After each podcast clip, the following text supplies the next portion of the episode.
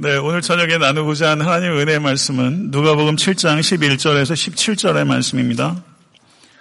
네, 다 같이 합독하도록 하겠습니다.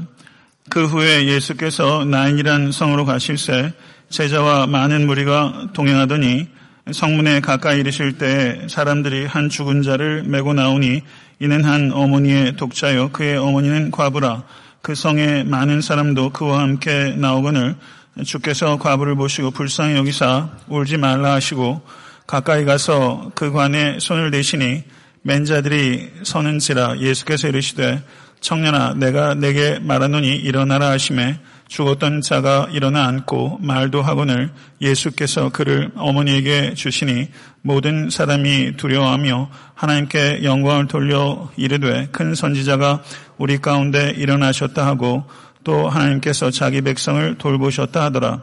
예수께 대한 이 소문이 온 유대와 사방에 두루 퍼지니라. 아멘. 하나님의 말씀입니다. 오늘 본 말씀 누가복음 7장 11절에서 17절의 말씀은 예수께서 과부의 죽은 아들을 살리신 기적 사건을 기록하고 있습니다.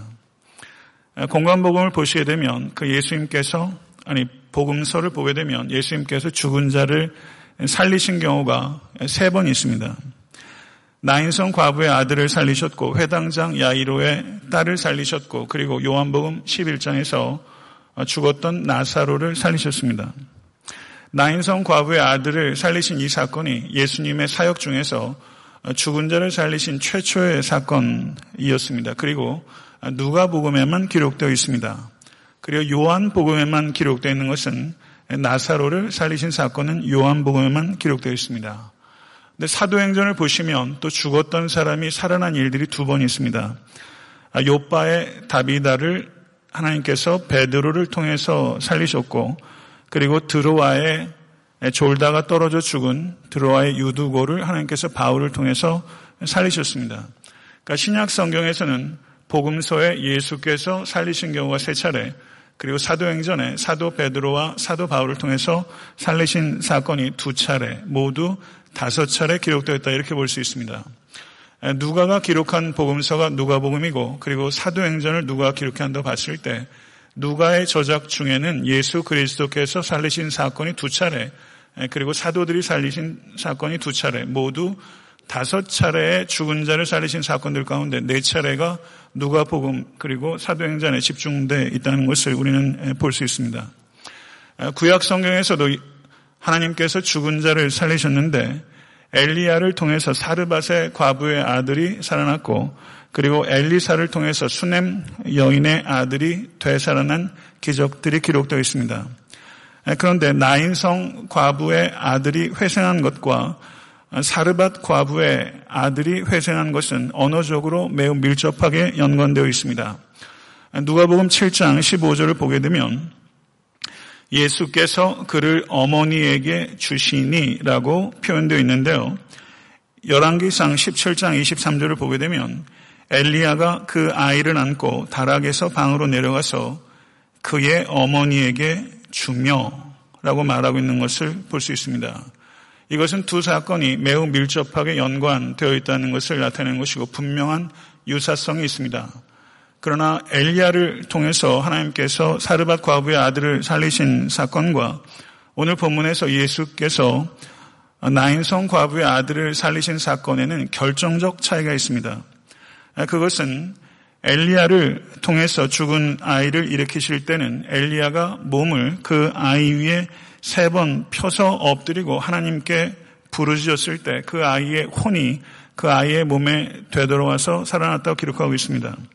아, 그러나 예수 그리스도께서는 어떻게 이 아들을 살리셨는가 하면 내가 너에게 말하노니 일어나라. 예수 그리스도께서는 자기 자신의 권위를 가지고 신적 권위를 가지고 죽은 자의 영혼에 명령하셨습니다.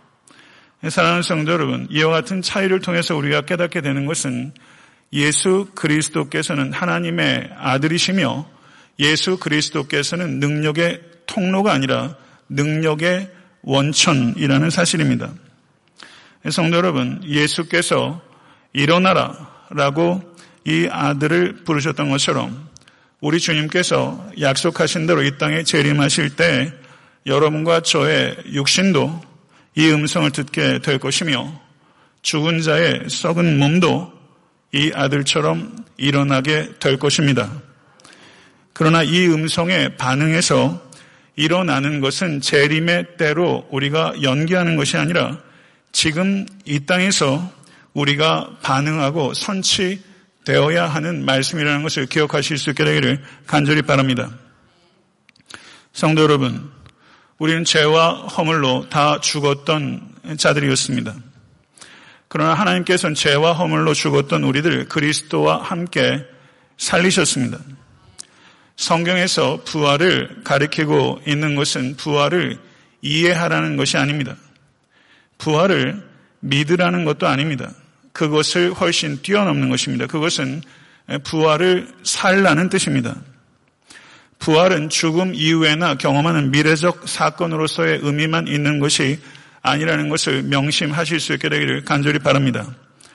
로마서 6장 4절을 보게 되면 그러므로 우리가 그의 죽으심과 합하여 세례를 받음으로 그와 함께 장사되었으니 이는 아버지의 영광으로 말미암아 그리스도를 죽은 자 가운데서 살리심과 같이 우리로 또한 새 생명 가운데서 행하게 하려 함이니라. 아멘. 믿으십니까? 하나님께서는 우리 각자가 새 생명 가운데서 행하기를 원하고 계십니다. 오늘 이 말씀을 통해서 여러분과 제 안에 죽어 있는 무엇인가가 분명히 그런 것이 있습니다.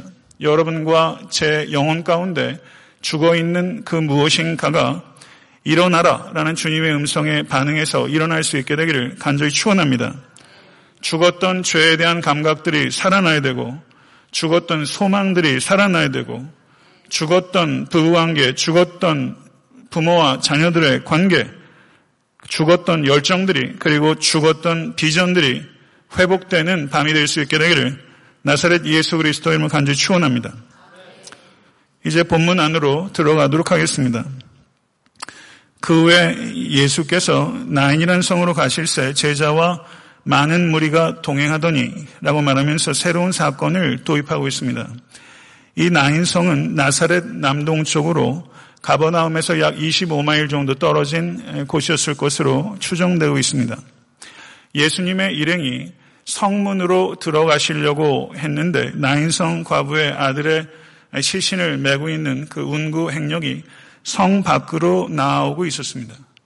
성문으로 들어가시려고 하는 예수님, 그리고 성 밖으로 나오는 장례 행렬이 성문 어기 어딘가에서 교차하고 있는 것입니다. 12절의 말씀을 보시게 되면 죽은 자는 한 어머니의 독자여 그의 어머니는 과부라 라고 이렇게 말하고 있습니다.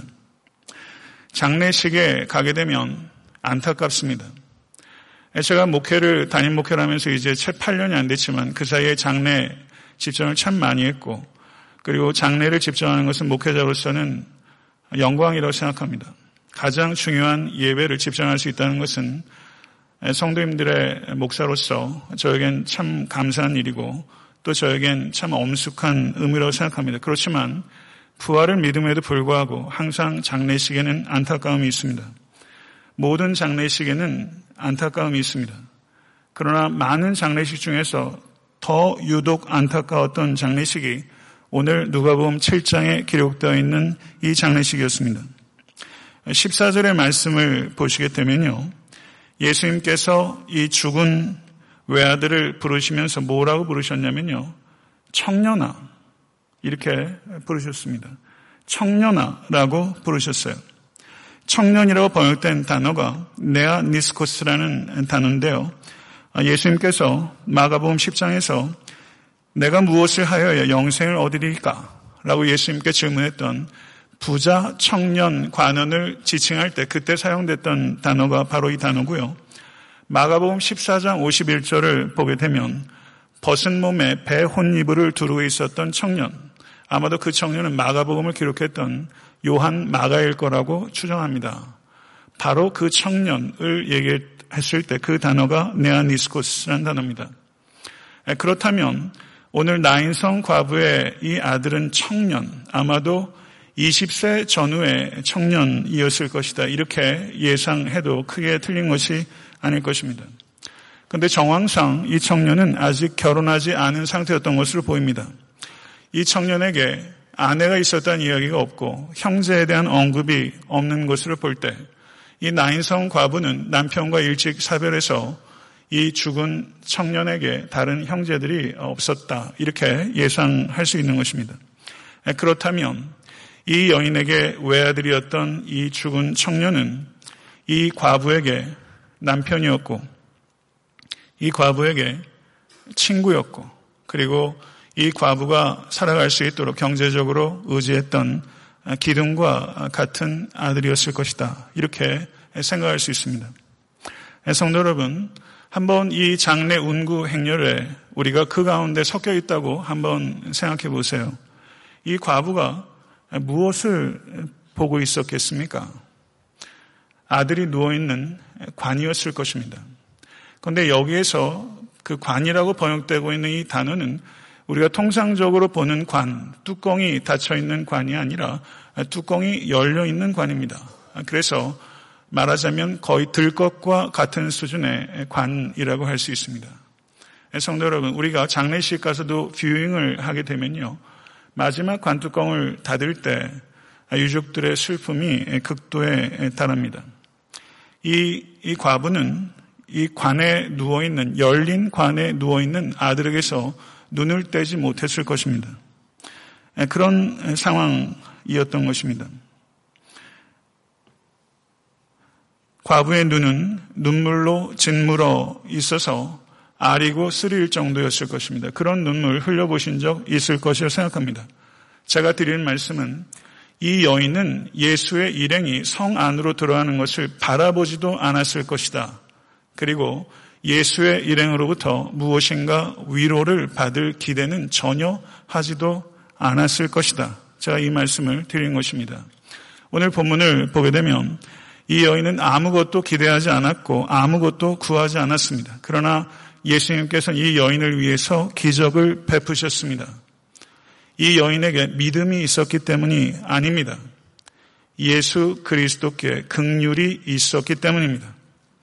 사랑하는 성도 여러분, 예수 그리스도께서 믿음을 보시고 이 여인을 도우신 것이 아니라 본인 자신의 성품으로 기인해서 이 여인에게 도움을 주셨던 것은 교회가 섬기는 것이 교회 안에 국한되어서는 안 된다는 것을 이야기하는 것이고 교회의 극률은 교회의 담장을 월등히 뛰어넘는 것이 되어야 된다는 것을 우리는 깊이 생각해야 됩니다.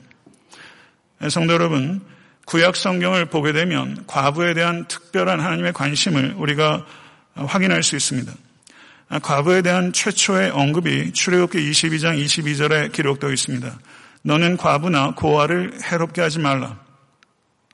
신명기 10장 18절을 보게 되면 하나님께서 고아와 과부를 위하여 정의를 행하시며 나그네를 사랑하여 그에게 떡과 옷을 주시나니라고 말씀하고 있습니다. 욥기 31장 18절을 보시게 되면 욥이 이렇게 말합니다. 내가 젊었을 때부터 고아 기르기를 그의 아비처럼 하였으며 내가 어렸을 때부터 과부를 인도하였노라. 이것을 볼 때 욥이 자신의 의로운 삶의 가장 중요한 두 가지 실천은 바로 고아를 돌보고 과부를 인도하는 것이었다는 것입니다. 사랑하는 성도 여러분, 고아와 과부와 같이 가난한 자를 돌보는 것이 하나님의 성품입니다. 그리고 성도의 마땅한 도리인 것을 기억하실 수 있게 되기를 간절히 바랍니다. 과부를 돌보시는 하나님의 이 성품이 오늘 본문에서 예수 그리스도를 통해서 육화되고 있는 것입니다. 이사에서 1장 23절을 보게 되면 고아를 위하여 신원하지 아니하며 과부의 송사를 수리하지 아니하는도다. 이렇게 말씀하고 있는 것을 우리는 주목해야 합니다. 이스라엘이 패망한 이유는 두 가지입니다. 하나는 우상 숭배라는 영적인 문제요. 또 하나는 고아와 과부와 같은 가난한 자들을 돌보지 않고 그들을 오히려 착취한 윤리적인 문제입니다. 이것이 이스라엘이 패망하게 된 두 가지 이유입니다. 영적인 이유와 윤리적인 이유입니다. 약자들에 대해서 무관심하고 무감각하고 더 나아가 그들을 착취하는 것은 하나님의 본성을 거스리는 것이고 이스라엘이 패망할 수밖에 없었던 결정적인 이유였다는 것을 우리는 결코 잊어서는 안 될 것입니다. 사랑하는 성도 여러분, 저를 한번 따라해 보시죠.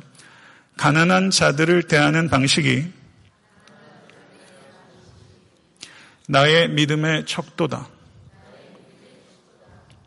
성경이 신구약 성경을 공이 통틀어서 가난한 자들을 대하는 방식이 성도의 믿음의 척도다. 이것을 이야기하고 있는 것입니다. 사랑하는 성도 여러분, 예수 그리스도를 대하는 여러분과 저의 진정한 믿음의 시금석은 교회에서 지극히 작은 자, 가장 작은 자를 대하는 나의 태도와 동일한 것입니다. 이것은 참 감사한 말씀이면서 참 두려운 이야기이기도 합니다. 이것을 기억하실 수 있게 되기를 간절히 축원합니다. 불쌍히 여기사라고 번역되고 있는 단어가 제가 누차 반복한 대로 σπλαγχνίζομαι라는 단어입니다. 저희 교회 성도시라는 것을 알 수 있는 결정적인 단어가 이 σπλαγχνίζομαι라는 단어예요. 제가 설교 때 여러 번 그 말씀 드린 바가 있습니다. 한번 따라해 보시겠습니까? σπλαγχνίζομαι. 다시 한 번만요. σπλαγχνίζομαι. 이제 애틀란타 성경교회 성도입니다. 스프랑크 니조마이라는 단어가 언제 나오냐면요. 그 마가복음 1장에서 문둥병자를 보셨을 때 예수께서 민망히 여기사 했을 때 그때 그 단어가 스프랑크 니조마입니다. 스프랑크나가 사람의 내장 기관을 가리키는 것입니다. 스프랑크 니조마이란 단어는 내장이 뒤틀리는 것과 같은 격렬한 통증을 느끼다 이런 뜻입니다. 예수님께서는 이 여인을 보고서 스프랑크 니조마이 내장이 뒤틀리는 것 같은 통증을 느끼셨습니다. 이와 같은 통증은 잠시 스쳐 지나가는 얄팍한 감상이나 슬픔이 아닙니다. 이것은 내장이 뒤틀리고 끊어지는 것 같은 고통을 함께 느끼는 것입니다. 함께 느끼는 것, 그것이 바로 극률입니다. 예수님께서는 갈릴리 바닷가를 제자들과 함께 배를 타고서 한적한 곳에 가셔서 음식을 드시고자 했을 때 도보를 도보로 자신을 따라오는 목자 없는 양 같은 무리를 보셨을 때 σπλαγχνίζομαι 자신의 마음을 그렇게 표현하셨습니다. 그리고 예수님의 비유 중에서 1만 달란트 빚진 자를 바라보는 주인의 마음을 예수님께서 σπλαγχνίζομαι라는 단어로 표현하셨고 그리고 누가복음 15장에서 탕자가 돌아왔을 때 그 아들을 바라보는 아버지의 마음이 바로 스프랑크 니조마이란 단어입니다. 그리고 이 자리에 있는 각자를 바라보시는 하나님의 마음이 바로 스프랑크 니조마이. 하나님께서 저를 바라보실 때 그리고 여러분을 바라보실 때 창자가 뒤틀리고 끊어지는 것 같은 고통을 느끼셨다는 것을 진실로 믿으실 수 있게 되기를 간절히 바랍니다. 만약에 σπλαγχνίζομαι 하는 이 마음을 한 번도 묵상해 보신 적이 없다면 오늘 이 예배를 통해서 하나님께서 우리를 향해서 σπλαγχνίζομαι 하는 이 마음을 한번 연상해 보실 수 있는 여러분과 제가 될 수 있게 되기를 간절히 바랍니다. 제가 20대 때 무척 방황을 했습니다. 제가 새벽녘에 집에 들어갈 때가 참 많이 있었습니다. 그러면 택시에서 내려서 부모님이 주무시나 안 주무시나 아파트 밑에서 위를 쳐다볼 때가 있었습니다. 제 마음속에는 제발 불이 꺼져 있었으면 좋겠다. 이런 마음으로 아파트 8층을 쳐다보고 있는데요. 항상 불이 켜 있을 때가 많았습니다. 그래서 제가 안 주무시네 하면서 한숨을 쉬면서 그 엘리베이터를 타고 올라가곤 했습니다. 그래서 발자국 소리를 줄인다 줄인다 하면서 현관문을 딱 열면 밑에서 아파트 8층에 저희 집 불이 켜져 있던 그 거실에 불이 꺼져 있습니다. 그리고 부모님들은 안방에 들어가셔 계시고 안방에서 인기척이 들릴 때가 참 많이 있었습니다. 엘리베이터 소리를 들으셨거나 아니면 제가 발자국 소리를 줄인다 줄인다 했음에도 불구하고 새벽녘에 그 정적을 뚫는 그 소리를 저희 부모님이 들으시고 불을 켜고 그때까지 기다리셨는데 마치 그러지 않은 것처럼 불을 끄시고 안방으로 들어가셨던 모습을 보면서 제가 누우면서 눈물 흘렸던 기억들이 있습니다. 이렇게 아픔을 드리면 안 되는데 하면서도 제가 너무 아프다 보니까 부모님께 아픔을 드리는 그 시간들이 많이 있었는데요. 제가 회복될 수 있을까 하는 것은 항상 저에게 질문이었습니다. 주변의 사람도 제가 너무 멀리 갔다고 생각하는 사람들이 많이 있었습니다. 그런데 제가 회복할 수 있었던 결정적인 계기는 저 때문에 아파해 주셨던 부모님이 계셨기 때문입니다. 목회가 무엇인가 할 때 전 참 막막해질 때가 많이 있습니다. 목회는 제 부모님처럼 아파해 주는 것이다 라는 생각을 하게 되면 다시 목회를 할 수 있는 힘을 얻을 때가 많이 있습니다. 저에게 있어서 하늘에 계신 아버지를 연상할 수 있도록 저를 이끌어 주신 분은 이 땅의 아버지이십니다. 그 아픔이 있었기 때문에 제가 회복될 수 있었습니다. 사랑하는 성도 여러분, 나를 위해서 σπλαγχνίζομαι 하는 부모가 계시다는 것, 나를 위해서 σπλαγχνίζομαι 하는 하늘의 아버지가 계시다는 것, 이것을 결코 잊지 않는 이 자리에 계신 모든 성도 되실 수 있게 되기를 간절히 축원합니다. 예수님께는 예수님께서는 홀로 남겨진 이 과부, 더 정확하게 말하면 홀로 세상 가운데 버려진 이 과부를 보면서 뭐라고 말씀하시냐면요. 울지 마라. 울지 마라. 성도 여러분, 울고 계십니까? 예수님께서는 야이로의 딸이 죽어서 사람들이 울며 통곡할 때 그 통곡하는 사람들을 향해서도 울지 마라. 라고 대답하셨습니다. 제가 목회를 하면서 제게 찾아와서 상담을 하면서 제 앞에서 흐느끼는 성도 많습니다. 심지어는 고글하는 성도도 있습니다. 그래서 한동안 울도록 내비로 둔 후에 제가 성도님께 그럽니다. 이제 그만 우세요. 이제 그만 우세요. 이렇게 제가 말을 해요. 그런 말을 하면서 제 스스로에게 선홍아 너라면 그만 울겠냐? 너라면 그만 울겠냐? 이런 질문이 저한테 되돌아와요. 울지 마세요. 라는 말이 제 스스로에게도 참 공허하게 느껴질 때가 많다는 것입니다. 엄밀하게 말하면요. 목사인 저에게는 성도님들께 울지 마세요. 하고 말할 수 있는 자격도 능력도 없습니다. 저 그거 압니다. 제가 생각하는 것보다 훨씬 고통이 심한 성도들이 많습니다. 그 제가 목회하면서 철이 들어요. 이렇게 아플 수 있구나. 제가 왕년에 그래도 신화소설 꽤나 읽었던 사람인데 제가 문학으로 경험했던 삶의 실제보다 훨씬 소설적이고 훨씬 자기적이라고 느낄 만큼 삶의 고통이 커요. 울지 마세요. 하면서 참 공허해요. 그게 목회인 것 같아요. 저는 그렇게 말할 자격도 능력도 없습니다. 그러나 우리 주님께서는 어떠한 피눈물을 흘리는 사람에게도 울지 마라!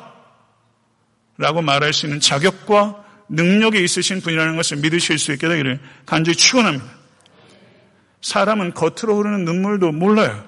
그러나 주님께서는 속으로 흐르는 눈물도 씻으실 수 있는 분이고 울지 마라 라고 말하실 수 있는 분은 우리를 위해서 우시는 분이기 때문에 그렇게 말할 수 있는 분이 나를 위해서 울지 않는 사람이 어떻게 울지 마라고 나에게 얘기할 수 있습니까? 저는 그런 말 안 믿습니다. 누가 저에게 선웅아 울지 마라 라고 말하면서 그 사람이 나를 위해서 울어주지 않는데 제가 그 말 저에겐 고가운 말입니다. 안 믿어요. 그러나 예수님께서는 우시는 분이고 지금도 하늘 보좌 우편에서 우리를 위해서 통곡하시면서 기도하는 분이시고 그분이 울지 마라 라고 말씀하셨습니다. 이 여인의 눈물을 멈추라 라고 말씀하셨는데요. 여러분과 저 역시 오늘 저녁이라도 마음을 열기만 하면 그 울음을 주께서 멈추어 주십니다. 이건 믿으십시오. 요한계시록 7장 14절에 이는 보좌 가운데서 계신 어린 양이 그들의 목자가 되사 생명수 샘으로 인도하시고 하나님께서 그들의 눈에서 모든 눈물을 씻어 주실 것입니다. 모든 눈물을 씻어 주실 것입니다. 요한계시록 21, 21장 4절은 모든 눈물을 그 눈에서 닦아주시니 다시는 사망이 없고 애통하는 것이나 곡하는 것이나 아픈 것이 다시 있지 아니하리니 처음 것들이 다 지나갔습니다. 아멘. 할렐루야. 예수 그리스도만이 나의 눈물을 멈추게 하실 수 있을 뿐만 아니라 예수 그리스도만이 우리를 웃게 하십니다. 시편 30장 5절을 보게 되면 그의 노여움은 잠깐이요 그의 은총은 평생이로다. 저녁에는 울음이 깃들일지라도 아침에는 기쁨이 오리로다. 자, 성도님들하고 상담하다가 두 분이 제게 그러시더라고요. 목사님 밤에 자는데요. 아침에 눈이 안 뜨시면 좋겠더라고요. 그렇게 얘기하시더라고요. 한 분은 남자분이고 한 분은 자매님이었어요. 아침에 눈이 안 떠지면 좋겠대. 아침에 눈이 안 떠지면 좋겠대. 그런 때 없으셨습니까? 저녁에 눈물이 깃들인 그 순간. 차라리 아침이 오지 않았으면, 차라리 천국으로 이동했으면 하는 시간들이 있는데요. 아침에는 기쁨이 오리로다. 이렇게 주님께서 약속하셨어요. 이 약속 믿으시길 간절히 바랍니다. 며칠 전에 집사람이 지난 월요일에 갑자기 헬렌 주자를 가자고 이렇게 얘기해서 제가 요즘 점수 많이 따고 있습니다. 그 아이들 뒷좌석에 태워가지고 갔다가 오는데 오는 길에 비가 얼마만큼 오는지요. 저희 집 애들이 재미난 애들입니다. 그러더니 뒤에서 떼창을 부르기 시작하더라고요. 개울가에 올챙이 한 마리 꼬물꼬물 헤엄치다. 뒷다리가 쑥, 앞다리가 쑥 이 노래를 셋이서 부르는 거예요. 순간 저에게 악몽이 스쳤습니다. 그게 뭐냐면요. 지난 야유회 때 써니 집사님이 억지로 교육자들 나오라 해가지고 율동을 시켰는데 그때 올챙이성에 맞춰서 율동을 하는 거였어요. 제가 제일 앞에 가서 그걸 했는데 그 춤을 너무 쑥스럽게 제가 하고 들어가자마자 한 분이 저에게 그러더라고요. 목사님 춤은 되게 못 추시네요. 꼭 제가 올챙이가 된 느낌이었습니다. 그리고 그때 결심했어요. 내년부터는 시켜도 하지 말자.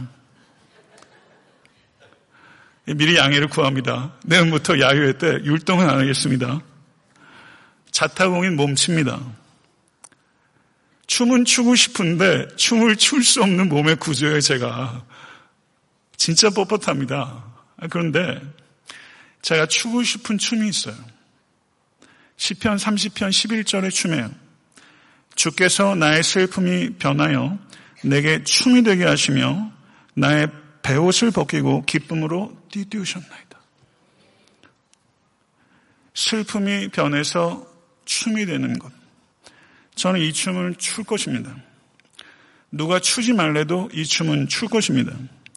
주님은 울지 마라 라고 얘기할 수 있는 분일 뿐만 아니라 웃게 하시는 분이면서 그리고 더 나아가 춤추게 하는 분이에요. 할렐루야. 이것이 성경의 하나님이고 그리고 많은 믿음의 선진들이 믿었던 그리고 경험했던 하나님이고 여러분과 제가 맛보아 알아가고 있는 나의 하나님입니다. 믿으십니까? 14절을 보면요. 가까이 가서 그 관에 손을 대시니 라고 말합니다. 여기서 관이라고 번역된 단어가 소로스란 단어인데요. 말씀드린 대로 일반적인 의미의 관이 아니라 뚜껑이 열린 들것과 같은 관이에요. 일종의 긴 의자 혹은 일종의 긴 요람 아이들 그 누워 자게 되면 흔들는 요람 같은 일종의 긴 요람과 같은 것이다. 죽음은 강한 권세입니다.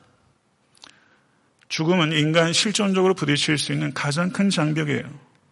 죽음은요, 모든 노래를 잠재울 수 있는 무자비한 권세입니다. 모든 노래를 잠재워요. 그러나 이 의기양양한 죽음의 권세, 관의 행렬을 막을 수 있는 이는 오직 우리 주 예수 그리스도입니다. 죽음의 행렬을 막으실 수 있는 생명의 주인 되신 예수 그리스도. 그리고 그분께서 뭐라고 말하냐면요. 청년아, 내가 내게 말하노니 일어나라. 내가 내게 말하노니 일어나라. 예수 그리스도의 이 명령 군더더기가 없어요. 울지 마라. 내가 내게 말하노니 일어나라. 이게 그리스도의 음성입니다. 야이로의 죽은 딸을 살리실 때 예수께서 뭐라고 말씀하셨냐면요. 내가 내게 말하노니 소녀야 일어나라. 그리고 죽었던 나사로에게 예수께서 부르짖으시기를 나사로야 나오라. 이게 주님의 말씀이에요. 성도 여러분, 이 음성에 반응하셔야 됩니다. 우리 각자를 이름으로 하시고 우리를 부르시는 주님께서 여러분의 이름을 부르시면서 일어나라. 나와라. 이렇게 말씀하고 계세요. 마술적 능력을 통해서가 아니라 말씀의 능력을 통해서 우리 각자를 호출하고 계십니다. 절대적인 권세를 가지고 망자도 들을 수 있는 이 음성, 요한복음 5장 28절은 무덤 속에 있는 자가 다 그의 음성을 들을 때가 오나니 이렇게 말씀하셨는데요. 저는 이 때를 기다립니다. 그리고 오늘 이 저녁에 여러분과 저의 영혼이 들을 수 있게 되기를 바랍니다. 일어나라. 나와라. 이 음성에 반응하십시오. 그리고 이 음성에 여러분의 자녀들이 반응할 수 있기를 원합니다. 얼마나 타성에 젖었는지 몰라요. 얼마나 무감각하고 얼마나 무관심하고 얼마나 무책임한지 몰라요. 우리가 정말 무서운 건 우리 자신이에요. 일어나라. 나와라. 이 말씀에 오늘 저녁 반응하신다면 여러분의 삶은 달라질 것입니다. 죽었던 나인성 과부의 아들도 야이루의 딸도 죽은 지 나흘이나 되었던 나사로도 주님의 음성을 들었어요. 주님의 음성은 생과 사라는 거리를 뛰어넘는 음성이고 그 음성이 오늘 저녁에 우리에게 들려집니다. 찬송가 가사 중에 오라 오라 방황치 말고 오라 주 예수가 우리를 부르는 소리 죄 있는 자들아 이리로 오라 주 예수 앞에 오라 주 예수 앞에 일어나 나오시는 여러분과 제가 될 수 있다면 그보다 가치 있는 일이 무엇이 있겠습니까? 예수의 말이 떨어지자마자 죽었던 청년이 일어나 앉았습니다. 사도행전 9장 40절을 보니까 베드로가 다비다야 일어나라. 그랬더니 그가 눈을 떠 베드로를 보고 일어나 앉는지라 이렇게 표현했어요. 다비다도 일어나 앉았고 나인성 과부의 아들도 일어나 앉았어요. 언어적 유사성이죠. 그러면 일어나 앉았다는 게 무슨 뜻입니까? 부활의 증거예요. 그리고 또 하나 부활의 증거는 이 청년이 말을 했어요. 일어나 앉고 말을 한 것은 이 청년이 부활했던 뜻입니다. 성도 여러분, 여러분과 저의 삶에도 되살아났다는 증거가 나타나고 있습니까? 여러분의 그런 증거가 있으십니까? 예수님께서 부활하셨습니다. 믿으십니까? 그리고 부활하시고 40일 동안 이 땅에 더 거하시다가 승천하셨습니다. 왜 40일입니까? 더 계시면 더 계실수록 훨씬 더 부활이 광범위하게 효율적으로 증거됐을 텐데 예수님께서는 왜 고작 40일입니까? 그리고 기왕 나타날 거라면 사내들인 공회나 빌라도의 법정에 나타나면 얼마나 속 시원합니까? 예수 그리스도를 억울하게 재판에서 죽인 것 아닙니까? 거기에 나타나서 예수 그리스도께서 환상적인 능력을 베푸시면 얼마나 개운합니까? 아니면 로마 황제의 그 콜로세움 같은데 예수께서 한 번에 나타나시면 훨씬 더 효율적일 텐데요. 성경을 보게 되면 예수께서 40일 동안 이 땅에 거하시면서 고작 나타나는 횟수가 12번입니다. 40일 계시면서 기록되어 있는 것은 12번이에요. 제자들에게 몇 번이나 나타나셨어요? 제자들에게 세 번 나타나셨습니다. 처음 나타나셨을 때 도마가 없어서 한 번 또 나타나셨고 디베라 바닷가에서 또 나타나셨어요. 12번 중에 세 번의 카드를 그렇게 낭비해 버리셨어요. 성도 여러분, 부활의 주님께서 이 땅에 계시면서 하셨던 사역의 방식들을 보게 되면 비효율적이고 재미없고 밋밋합니다. 비효율적이고 재미없고 밋밋해요. 예수 그리스도께서는 하나님께서는 예수 그리스도의 부활을 블록버스터처럼 만들지 않으셨어요. 전혀 그렇게 하지 않으셨어요. 너무 비효율적이고 밋밋하고 재미없는 방식으로 하셨어요. 부활을 도저히 믿지 않는 사람들을 믿을 수밖에 없도록 하나님께서 누르지 않으셨다는 뜻입니다. 만약에 믿을 수밖에 없도록 밀어붙일 요량이었으면 십자가에서 내려오라고 하는 그때 예수께서 십자가에서 내려오셨겠죠. 하나님의 방식은요, 그렇지 않아요. 부활의 첫 번째 증인은 예수 그리스도를 사랑하는 감정이 너무 복받쳐서 무덤가에 있는 돌을 어떻게 밀 수 있는지 계산조차도 안 되는 여인들이 부활의 첫 증인이었어요. 사랑은요, 이성이 하지 못하는 일을 합니다. 그 여인이 부활의 첫 증인이었어요. 그 여인과 같은 지극히 작은 자들의 삶의 변화를 통해서 예수께서 부활하셨다는 것을 증명하기를 원하셨어요.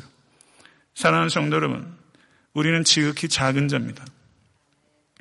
적어도 지극히 작은 자라는 의식이 여러분과 저에게 있어야 됩니다. 하나님께서는 지극히 작은 자 혹은 지극히 작은 자라는 의식을 가지고 있는 겸손한 자의 삶의 변화와 헌신을 통해서 부활의 복음이 이 땅에 전파되는 길을 선택하셨어요. 십자가의 길이 더딘 길인 것처럼 하나님께서 택하신 부활을 증거하는 길 역시 더딘 길입니다. 더딘 길이에요. 이걸 이해하셔야 됩니다. 부활의 증거가 무엇입니까? 그거는 어떤 기적이나 아니면 과학적인 논증을 통해서 입증하는 것이 아니라 이 자리에 있는 각 사람의 삶의 변화를 통해서 예수 그리스도께서 무덤을 뚫고 일어나셨다는 것을 증명하기 원하셨어요. 이것이 성경의 하나님이에요. 성도 여러분, 부활의 메시지는 무엇인가? 저를 한번 따라해 보세요. 돌이킬 수 없는 것은 없다. 돌이킬 수 없는 것은 없다. 다시 한번 따라해 보십시오. 돌이킬 수 없는 것은 없다. 이것이 한 번만 더 우리 크게 한번 해볼까요? 돌이킬 수 없는 것은 없다. 할렐루야. 이게 부활의 메시지예요. 지금까지 살아오시면서요, 돌이킬 수 없는 것 많으시지 않으세요? 돌이킬 수 없는 것. 아픔은 없는데 상처는 있는 것. 그런 것 참 많잖아요. 그렇지 않습니까? 예수 그리스도의 못이 관통한 손과 같이 아픔은 사라졌지만 상흔은 있어요. 그런데 예수 그리스도의 그 못 박힌 손과 그 부활의 육체는요, 돌이킬 수 없는 것은 없다. 죽음조차 돌이킨다. 이것이 부활의 메시지. 이거 믿으실 수 있길 간절히 축원합니다. 돌이킬 수 없는 것은 없어요. 이게 부활의 메시지예요. 이거 믿으세요. 다시 한번 믿으시면 아멘 하십시오. 아멘. 믿으십니까? 이 얼마나 영광스러운 메시지입니까? 지금도 생존해 있는 기독교 사상가이자 작가들의 작가라고 추앙받고 있는 윈델 벨이라는 분이 있어요. 이분이 쓴 책들을 한번 읽어보시는 거 권하고 싶습니다. 이분이 멋들어진 표현을 했어요. 저는 왜 이렇게 따라하라는 말을 자주 하죠? 한 번만 더 따라하세요. Practice resurrection. 부활을 실행하라. 부활을 살라. 이런 뜻이에요. 부활의 메시지는요, 부활을 이해하라, 부활을 믿어라, 이것을 뛰어넘어서 practice resurrection. 부활을 실천하라. 부활을 실행하라. 부활을 살라는 메시지입니다. 부활은 어떻습니까? 1572년에 태어나서 1631년에 죽었던 영국의 시인이자 성직자였던 존 던의 시 가운데 사망이여 자만하지 말라라는 시가 있어요. Death, be not proud. 이게 시인데요.